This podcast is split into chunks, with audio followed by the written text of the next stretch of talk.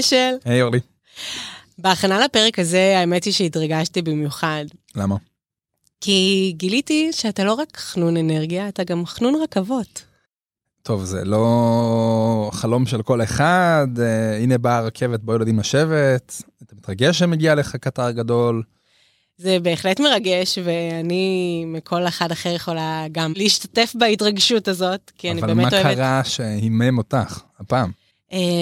שאתה ממש דיפ בהבנה עמוקה לתחום של רכבות, וממש מכיר את עולמם, ווואלה, זה ריגש אותי, זה איזשהו מקום, זה כמו שירגש אותך שאני כאילו דיפ באיזה סוללה, לא? זה לא ירגש אותך שאני כאילו ממש באיזה משהו אנרגטי? שלב במערכת יחסים שלנו. בדיוק, בדיוק כך. ועכשיו אנחנו נעלה שלב בהבנה שלנו, כי הזמנו לפה את האדם שבעצם מוביל את כל המערך של חשמול של רכבת ישראל, שזה מערך שהולך להשפיע על החיים של כולנו. זיו לוי, מעין זיוון, הרחוקה, שמנהל את פרויקט החשמול של רכבת ישראל. הוא אחראי לזה שהרכבות שלנו נקיות יותר, מהירות יותר, אפילו... תדירות יותר. תדירות יותר. אז מה את אומרת? נביא אותו להעמיק? כמובן, חשמל באוויר, 2.0.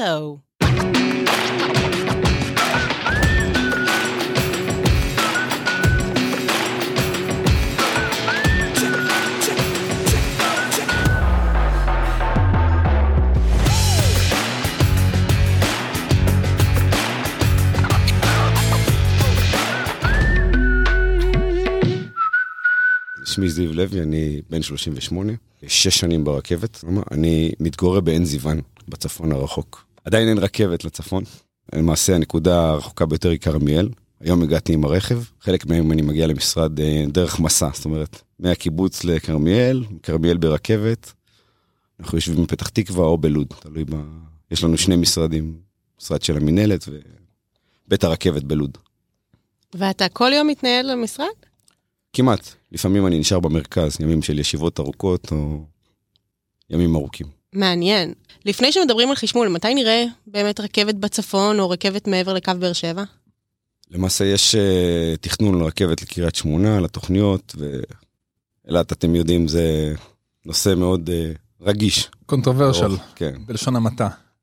אז תן לנו איזשהו רקע על רכבת ישראל היום. כמה מסילות, כמה קילומטרים... איך נראית התשתית בעצם היום, הבסיסית? למעשה היום יש כ-1,150 קילומטר מסילה, רכבת ישראל, שאנחנו לוקחים בחשבון מנהריה וקרמיאל בצפון, דרך המרכז, תחנות השרון, ועד באר שבע, אשקלון, באר שבע, גם דרך קריית גת בדרום. ישנו גם קו מטענים רחוק יותר מזה, לכיוון ים המלח, אבל אם אנחנו מדברים מבחינת חשמול, אז אלה הם גבולות הגזרה שלנו. מעניין. נכון להיום. למה, אם אנחנו מדברים מטענים, זה פחות יהיה... זה השלב הבא. זה השלב הבא. השלב הראשון הוא לחשמל את קווי הנוסעים, ולאחר מכן. מדהים. אז למה בעצם אנחנו רוצים לחשמל את רכבת ישראל? יפה. אז יש לנו מספר תועלות בחשמול. הראשונה ביניהם, זה היום המשאב העיקרי, החסר במדינה, זה מסילות רכבת. או יותר אנחנו נקרא לזה סלוטים, זמן מסילה. זמן מסילה. אחד היתרונות המובהקים של החשמול, של הנייד החשמלי, הוא ההאטה וההאצה, בין אם זה בתחנות, כמו בתחנות תל אביב, או בכלל, ההאצה בקטעים מבחינת טופוגרפיה, והמטרה היא, לבנות מסילה זה משהו שעושים, יש תוכנית פיתוח, אבל הקבועי זמן, הזמן שלוקח לבנות מסילה הוא מאוד ארוך. המטרה היא היום להכניס כמה שיותר רכבות, וארוכות יותר, על אותו קטעי מסילה שיש לנו. זאת אומרת, פר שעת... זמן ביום, לצורך העניין בין חיפה לתל אביב, להכניס יותר רכבות.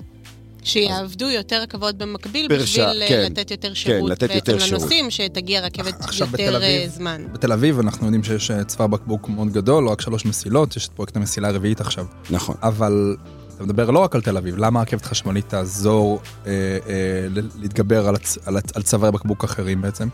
כי גם בין בנימינה לתל אביב, אני אקח איתך אפילו מהכיוון השני, מתל אביב לבנימינה היום, יש המון אזורים בהם רכבת דיזל יכולה לנסוע מקסימום 80 קמ"ש. לא בגלל המסילה, אלא בגלל הטופוגרפיה עצמה. אנחנו בניסוי האחרון שעשינו בין בנימינה לתל אביב, הצלחנו להתגבר על זה ולנסוע גם 120 קמ"ש. ברכבת חשמלית. כן. בגלל הקגם בעצם, בגלל הטוורק, העוצמה שאפשר להניע את הדבר הגדול הזה בעזרת חשמל? אז זה מתחיל מהמהירות ההאצה, ואחר כך גם מבחינת ההספק עצמו. היום, הקטר החשמלי שיש לנו היום, והנפוץ, הוא פי שניים מהקטר דיזל הכי חזק שיש לרכבת היום.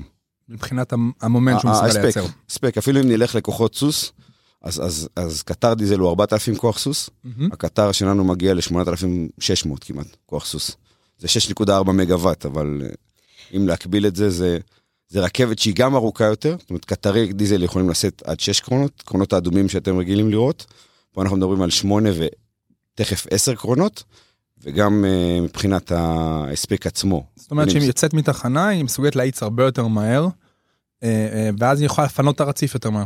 נכון. ודיברנו על הנושא שלה לפנות את המסילות. אז בשני מילים, למעשה, מה זה לפנות את המסילות? אמרת הרציף, זה קצת אבסטרקטי. כל המסילה, זה שני פרויקטים שלובים, החשמול הוא אחד העיקרי בהם, ופרויקט של מערכת איתות. מערכת איתות זה המערכת שבה שולטים בטיחותית ברכבות. כל המסילה מחולקת, נקרא לזה מתודית לצורך העניין, לא רואים את זה פיזית, אבל לקטעים. רכבת צריכה לפנות את הקטע כדי שהבאה אחריה תוכל להיכנס. אז החשמול שלנו, שגורם לפינוי המהיר יותר מבחינת זמן, ומערכת האיתות שמחלקת ליותר קטעים, קטנים יותר, ביחד, זה נקרא פרויקט ETCS, גורמים לאפשרות לדחוס במרכאות, או לא במרכאות פיזית, יותר רכבות פר קטע מסילתי. זה אחד היתרונות הממש מובהקים. כי יש חשמל באוויר כשאת באה אליי, אני נגנב מהכוח שיש לך עליי, זאת אהבה מדהימה, תרגישו איזו עוצמה, תודה ששינית את חיי, תודה. מתבקשים להתרחק משפת הרציף. ותגיד, כשאנחנו כל הזמן מדברים פה על החשמול, אנחנו מדברים הרבה על הזללנות, זללנות. זללנות? יצא לי צרפתי. על הזללנות של הכלים החשמליים. האם רשת ישראל יכולה לעמוד בצרכים החדשים שלכם ברשת החשמל?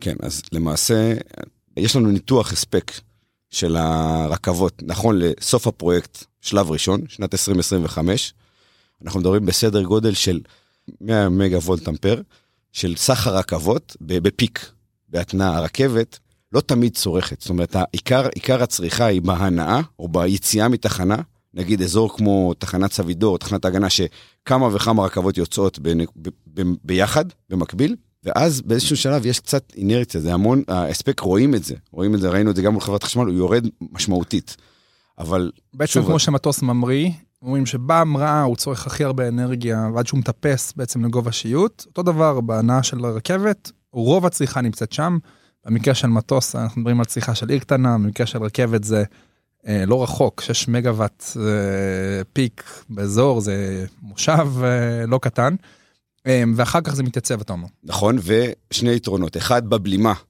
אנחנו מחזירים אנרגיה למעשה, רגנרציה. כן, עושה רגנרציה, כרגע בין הרכבות עצמם, כי בעצם אצלכם אין סוללות על הרכבת, אתם לוקחים את זה באופן ישיר מהגריד, כן, ואז תמיד. כי זה באמת גם בכלל קונספט אחר טכנולוגי, כלומר, רוב מה שאנחנו רואים יש שימוש בסוללות, כאן אין שימוש בגורם ביניים, שבעצם יוצר המון ביקורת לכאן ולכאן, גם עניין של חיסכון בסוללות, זה גם מהלך די מעניין, אז בעצם ישירות מהרשת, אתם מקבלים את האנרגיה, לרכבת, וברגנרציה זה חוזר לרשת או מועבר לרכבת אחרת? זה חוזר לרשת, נקרא לזה הרשת שלנו. רשת פנימית. כיום זה בין הרכבות בעיקר מתפזר. בעתיד, גם מול חברת חשמל, אנחנו נדע, זה יהיה בהספקים מספיק גבוהים, כדי שחברת חשמל תוכל, מה שנקרא, להשתמש בזה. כמות הרכבות די היום לא באמת מייצרת כזה הספק שיחזור לרשת החשמל, והוא ממש זניח. זה בעיקר פיצוי, אפילו... אבל הרכבות שנגיד עכשיו יורדות מירושלים, בדיוק. יכולות לטעון את הרכבות שעולות. רכבת שעולה ויורדת, וזה בדקנו מספרית, אחת מפצה על השנייה. מדהים. פלוס אקסטרה. ואז איפה נמצא המונה? איפה החלק שבו אתם משלמים בו על החשמל לחברת חשמל? בתחנת ההשנעה. זה אמרתי, כיום אין לנו מונים הפוכים, להחזיר, אבל זה השלב הבא בעתיד. אז דיברנו קצת על זה שהקטרים החשמליים גם חזקים יותר, וגם נצילים יותר. בהשוואה להם קטרי דיזל. אתה יכול טיפה לגעת במספרים, מה הפרש בנצילות, ואולי גם להוסיף טיפה עד כמה זה באמת ירוק יותר, בהתחשב בזה שהגריד הישראלי היום הוא בערך רק 10% אנרגיה מתחדשת. אז בואו נלך ככה, קודם כל אולי אני אפתיע אתכם, או חלק מהמאזינים, גם קטר דיזל, שרואים אותו והוא מאשן ככה נורא אל תוך השכונה או התחנה, זה בסוף דיזל גנרטור. מנועי ההסעה של אותו קטר הם מנועים חשמליים.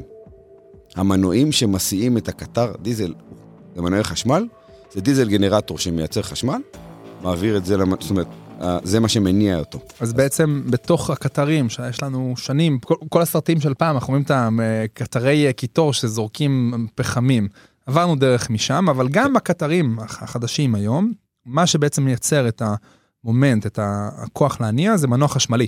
בקטרים מונע דיזל, בדיוק. ובעצם השינוי היחיד בקטרים החדשים, זה העובדה שהחשמל מגיע באופן חיצוני, מהרשת העילית. בדיוק. ולא מגנרטור דיזל שנמצא על הקטר. אוקיי, למה בעצם צריך מנוע חשמלי על הקטר? מבחינת תאוצה ותאותה וכוח, עדיין גם ברכבות הדיזל למעשה, מנוע חשמלי הוא הרבה יותר יעיל. הרבה יותר יעיל. אם שאלת על נצילות, אז אנחנו מדברים בדיזל גנרטור, בטח כזה שלא כמו בתחנת כוח שמשתמשים גם בחום הזה, על 30, 50, מקסימום 60% נצילות. מקסימום באמת אם זה ממש אחד הטובים וממש חדש. לעומת היום, הקטר שלנו הוא מקבל מתח ישיר. ישנה המרה, אנחנו עובדים על... הרשת שלנו היא במתח חד-פאזי, 25 קילו וולט. ממירים את זה, זה דרך מיישר, עובר חזרה לממיר, למתח תלת-פאזי של 380 וולט, למנועי הסעה. אבל אנחנו מדברים על 90-92% נצילות. זה משמעותית. מדהים. אז עכשיו, נגעת קצת במספרים, אז רק כדי לסבר את האוזן, רשת החשמל בישראל מחולקת לשלושה מקטעים. 220 וולט, זה השקעים שאנחנו גילים פה בבית. יש לנו רשתות של מתח גבוה, או מידיום וולטג', שזה באזור ה... 33, 22. בדיוק. והמתח, רשת ההולכה, מתח עליון, 161 קילו וולט, 400. למה הרשת שלכם היא שונה? אם אנחנו ניזונים מרשת ה-161 קילו וולט, משני סיבות, אחד, מבחינת, כמו הרשת עצמה של ההולכה, מבחינת זרמים, אנחנו רוצים להיות בזרמים נמוכים, זרמים נמוכים, זה חתכים של קבלים נמוכים יותר, זה גם תשתית פחות אגרסיבית, יותר נפוצה מבחינת שחיקה. יש לנו לאורך הארץ 15, יהיו לנו בסוף 15 תחנות השנה, כל תחנה כזאת יש לנו 2 שני הספק, אנחנו ניזונים, כמו שאמרתי, 161 וולט, מתלת פאזית, ולמסילה אנחנו מעבירים מתח חד פאזי של 25 קילו וולט. זה מתח הנפוץ להפעלת רכבת. א', הרשת הקוותית בסוף היא רשת שמגע, זה לא כמו רשת הולכה. זה הפנטוגרף, נכון? הידית הזאת שמתחברת לקבל. זה נוגע, זה לא מתחבר, זה ממש חיכוך. נכון. חיכוך, בגלל זה גם הרשת בנויה בזיגזג, כדי שהחיכוך כל הזמן יהיה אחיד ולא יחרוץ. שתהיה פחות שחיקה של הפנטוגרף. של הפסי פחם, נכון. אז אנחנו לא נריץ, אתה לא יכול להריץ רשת תלת פאזית ולגעת בה. אז זה רשת חד פאזית. מתח ישר או מתח חילופין? חילופין. 25 קילו וולט חילופין. בתוך הקטר, כמו שאמרתי, יש ממירים, אז זה פעם ראשונה ממיר את זה למתח ישר, חילופין תלת פאזי, שמזין מנועי ההסעה, וגם את כל מה שאנחנו קוראים בסלנג מתחי בית. המתח שצריך מהשקעים של הלפטופים, של מי שיושב, לאורות, לטלפונים, מזגנים, הכל. נוסעים נכבדים, כאן שחר סול, הרכבת תיכנס מיד לתחנה, שתהיה לכולנו נסיעה חשמל. החשמל זורם באוויר, מדברים על זה בכל העיר, טיפה קשה להסביר, אז כתבנו שיר. נוסעים נכבדים, הרכבת של השעה 5 ונכנסת לרציף 2. כמה קטרים ומערכים כאלה יש ברכבת ישראל? יש לנו כ-30 קטרים חשמליים, זה הקטרים שאתם רואים גורים את הקרונות האדומים המפורסמים, ויש לנו עוד 24, מה שקראתי להם, מערכים מתנאים. הכל זה הסטים הראשונים, זאת אומרת, יש עוד רכש של עוד ציוד כזה. והשאיפה היא שכל מסילות ישראל יהיו חשמליות? כן. מתי זה יקרה?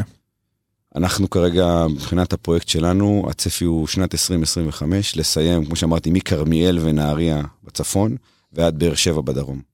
ואנחנו, 2025 זה היה התוכנית ההתחלתית, או שהתעכבנו, או שהקדמנו? למעשה היו כמה פייזים, כמה שלבים. היה לרכבת ולמדינה, כי המדינה קשה מאוד להכיל את העבודות. אחרי זה אנחנו ניגע אולי קצת בעבודות, ומה זה כרוך, עבודות על גבי המסילה. ולמעשה בשנת 2019, באמצע 2019, גם התחלפו למעשה המנכ"ל שלנו, ובמשרד התחבורה, והתחילו לרוץ ולהריץ את הפרויקט הזה. ולהסביר כמה הוא חשוב, גם מבחינת הרכבת, כי רכבת, הרכש של הנייד שנקלט, והצורך, גם אם בפגיעה מינימלית, או הניסיון באיזון בין פגיעה במערך המסילות, או בסוף בתנועת הנוסעים, ובהתאמה להאיץ את הפרויקט. וברמה של החזקה של הרכבות החשמליות, עכשיו שהן רצות כבר כמה זמן, אנחנו רואים ירידה בצורך בתחזוקה, כי אחד הדברים, אני מגבילה את זה לעולם של רכבים חשמליים, הם בעצם צריכים הרבה פחות החזקה מרכבים מוני דלק. התחזוקה היותר עמוקה באמת היא פחותה ברכבות החשמליות, אבל ישנו עוד דבר שהוא בא לביטוי, זה התקלות על הקו. המון תקלות בציוד של המכני והדיזל, הן תקלות שכמעט, ישנם תקלות שאפשר להתגבר עליהן, אבל כמעט ולא.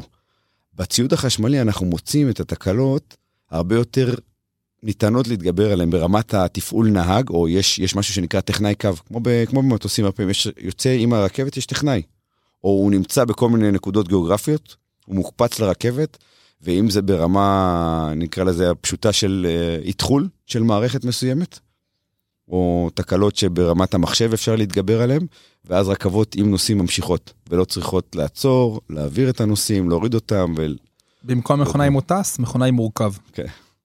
ודיברת על התחזוקה של הרכבות עצמה, מה לגבי הבנייה והתחזוקה של הרשת עצמה? נתחיל מהאתגר הכי גדול. לפני שנדבר על היסודות וזה, אנחנו מחשמלים, הרבה פעמים אנשים תוהים או מתבלבלים עם הרכבת הקלה שבונים אפס. אנחנו הולכים ומחשמלים את המסילות הקיימות. להוציא 30 קילומטרים, 28 קילומטרים של הקו לירושלים שהיה בר, כל הרשת שלנו מוקמת על מסילות קיימות. איך שרה דולי פרטון? 9 to 5? אז אני גם שר 9 to 5, רק מהכיוון השני של השעון. 21 to 05.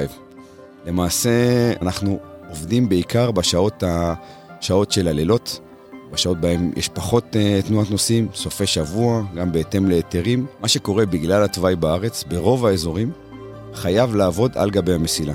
ממש יש לנו מכונות קידוח, יש מכונות כאלו שנעות, יש להם גלגלי גומי וגלגלי מסילה, יוצרים להם מין נקודות שוות גובה, מעלים אותם למסילה בלילה, מקבלים, יש הליך סדור איך מקבלים מהרכבת את המסילה, כמו שנקרא תפיסת מסילה, גם פשוטו כמשמעו, הכלים עולים על גבי המסילה, נוסעים, עושים את הקידוחים, את היציקות, יש ממש כל הכלים שאנחנו רואים באתר בנייה, יש כאלה מסילתיים. מה האתגר הכי גדול שלך היום בכל מערך החשמול הזה? האתגר הוא, האמת, פחות הנדסי, יותר מבחינת הבנייה עצמה, כמו שאמרתי לכם, העבודה על גבי הרכבת, עבודה ברכבת. למצוא זמן מסילה, מה שנקרא. כן.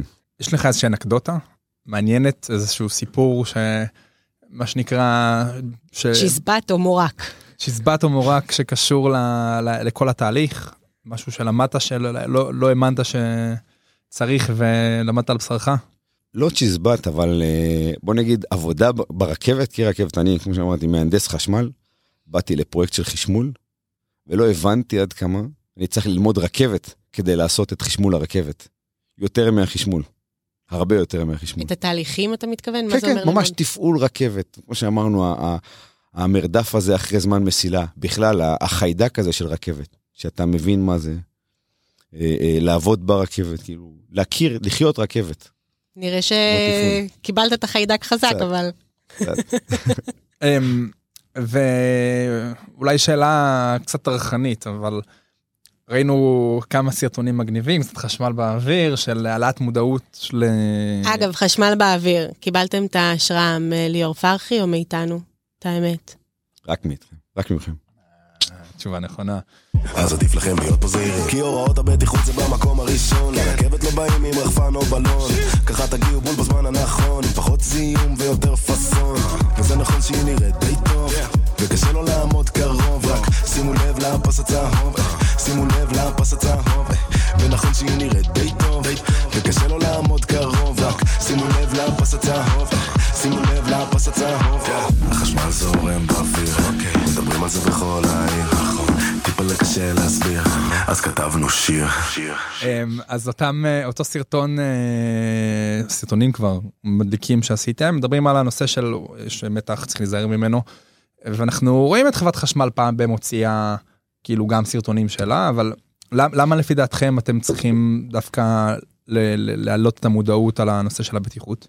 תראה, למעשה, אנחנו, חברת החשמל, בעיקר, נכון שיש קווי מתח במרחב האורבני.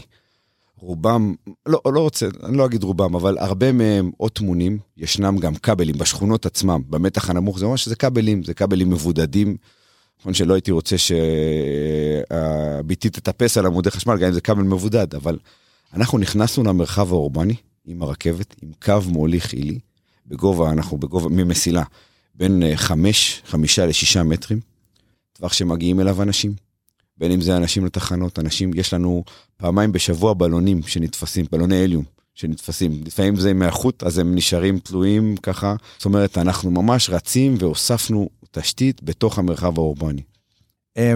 יש לי סוד אפל, גיקי מאוד, בתור ילד מאוד מאוד מאוד אהבתי להיכנס לתוכנית הפיתוח של הרכבת, ולראות מה החלומות, צוחקים פה עליי, ולראות מה החלומות של הרכבת, מה אתם רוצים לעשות, וכאילו, לא, פשוט אשל. זה מאוד אמין, מאוד אמין. הכי מקסים שיש. ובתור ילד הייתי מסתכל ואמרתי, בוא רכבת לירושלים תת-קרקעית, רכבת לבית שאן, והיום הפרויקטים האלה קיימים. מה הפרויקטים הגדולים הבאים שאתם עובדים עליהם? זו שאלה טובה. למעשה, הרכבת מתרחבת, יש פרויקטים שאתם גם רואים אותם היום, אם זה המסילה המזרחית, שזה מסילה מאזור חדרה, נצמדת לכביש 6, ועד לוד, מסילה שלמעשה עוקפת את תל אביב, ואת כל אזור המרכז, המסילה הרביעית, בציר האיילון, יש פרויקטים של עוקף לוד ומסילה מהירה מבאר שבע לתל אביב, הכפלת קווי החוף מחיפה לתל אביב בקווים מהירים. פה אנחנו כן מדברים על רכבות מהירות, שעתידיות, רכבות של 200-250 קמ"ש. לא, מגלב, ואז כמה זמן ייקח מתל אביב לבאר שבע? היום זה לוקח מהשעה? יותר. כמה זמן זה? מדברים על 35-40 דקות, אבל זה משהו שהוא גם תלוי, כמו שאמרנו, עצירות ותחנות, תלוי מה... כלומר, לקצר בחצי את הזמן הגעה מתל אביב לבאר שבע? משהו כזה. רכבת חשמלית, היום, באיזה קווים אני יכול לנסוע? אז למעשה, מהרצליה, כל תחנות השרון לאשקלון, כמובן, הרצליה לירושלים, למודיעין, בירושלים מודיעין, יש את הקשת שפתחנו, מנתניה לרחובות, והיום, ממש בסוף שנה שעברה, תחילת השנה הזו, פתחנו חשמלנו, את תחנת בנימינה בצפון, וזה קו שהולך לעבור דרך רחובות ועד אשקלון, דרך תחנות לוד, חב"ד. הבעיה צפונה או באר שבע דווקא? גם וגם, אנחנו עובדים מאוד בקדחתנות על החיבור מאשקלון לבאר שבע, דרך העיירות, נתיבות, אופקים, שדרות, כל הציר הזה, לכיוון באר שבע, וגם צפונה. אז נגענו בפרויקט ענק עצום, שהשפיע פה על חיים של כנראה מיליוני אזרחים, כי אנחנו נוסעים ברכבת. כל אחד שנוסע ברכבת גם מוריד רכב מהכביש, וגם בסוף מצפה לחוויה טובה, והחשמול ברור לנו למה הוא יעזור. מה עדיין טעון שיפור בעיניך? לעבור לכמה שיותר ייצור אנרגיה באופן טבעי וירוק יותר. הרכבת, אז נכון שאנחנו עדיין צורכים אנרגיה, בין אם היא מיוצרת בגז או בזה, אנחנו צרכני אנרגיה, אבל בסוף, בתוך המרחב האורבני, הורדנו משמעותית את הזיהום.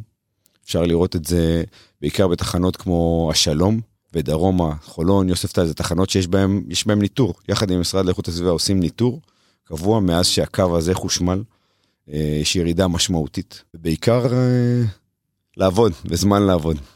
צריך עוד שעות ביממה, זה מה שטעון שיפור. בדיוק. אנחנו עובדים על זה, ניקח קצת זמן. ומתוך ההסתכלות שלך ככה על כל התחום, מה מבחינתך הדבר הגדול הבא? טכנולוגיה מגניבה, פתרון חדשני, $1 טריליון question. לא יודע אם $1 טריליון question, אני יכול לתת לכם אנקדוטה, משהו שאתמול עשינו בנושא של רחפנים. בגלל שאנחנו פורסים רשת לאורך כל המדינה כמעט, אבל דיברנו אתמול על רעיון, זה עדיין כרעיון, בכלל הולך להיות רשות תעופה לרחפנים, של שילוח והכל, ולעשות מסלולי טעינה, ממש להקים רשת, נגיד 200 מטרים, קילומטר, באזור ציר האלון, רחפן שנושא חבילה מנקודה X, על גבי הרשת שלנו, אבל עם מתח DC ו-48 וולט, גולש, כמו עם מגלשיים, כמו הפנטוגרף שלנו, הוא בא, גולש תוך כדי שהוא נוסע, להגיע אליכם לפה ולהביא לכם את הוולט, הוא תופס טרמפ נטען בקילומטר הזה, וממשיך. מעניין. מגניב. כן, אהבתי את החיבור עולמות. ואיזה רחפן יעזור לרכבת ישראל לצאת בזמן? זה רחפן מסוג אחר. טוב, אז... שאלה האחרונה? טוב. סופר קצרה. מה החשבון חשמל של רכבת ישראל? למעשה היום, מבחינת הרכבת, כבר היום אין לי מספר לתת לך, אבל אנחנו מבחינת הצריכה של דיזל, לעומת הקווים שהיום מחושמלים, כבר רואים חיסכון. יש לנו ניתוח שלם עתידי, אבל לא ניכנס כרגע למספרים. אבל זה משמעותית חסכוני יותר. כל המאזינים מוחזבים עכשיו. קיווינו שזה 10 מיליון ש"ח בחודש. דיברנו גם על החזרה. כן, זה נכון. 8 נטו. וואלה, זה נכון, אם משאירים את כל האנרגיה בפנים. רק צריך חשב שהחשמל יהיה גם ירוק. אז בכלל, הם יכולים למכור חשמל לכל הארץ. חלום. זיו לוי, המון המון המון המון תודה על הפרק המעניין הזה. וואלה, נוגע לכולנו, נוגע לנו ולכל אזרחי ישראל. אנחנו מודים לך להתגייסות שלך למערך רכבת ישראל, והיידה חשמל באוויר 2.0. לגמרי. אני מקווה שמילת המטרו לא תגנב אותך עכשיו גם לחשמל שם כמה דברים, אבל אם כן, הם בחרו היטב. נראה לי שהגיע הזמן להודות למשרד האנרגיה. כן. על זה שהם תומכים בנו בכל הפרקים שלנו. כל זמן הוא טוב. כל זמן הוא זמן טוב להודות למשרד האנרגיה. אותו דבר, כל זמן הוא זמן טוב להודות למייקרוסופט פור סטארט-אפס, שמערכים אותנו בהקלטה של הפודקאסט הזה. נכון, יש להם אחלה תוכנית לסטארט-אפים, כדאי לבדוק אותה.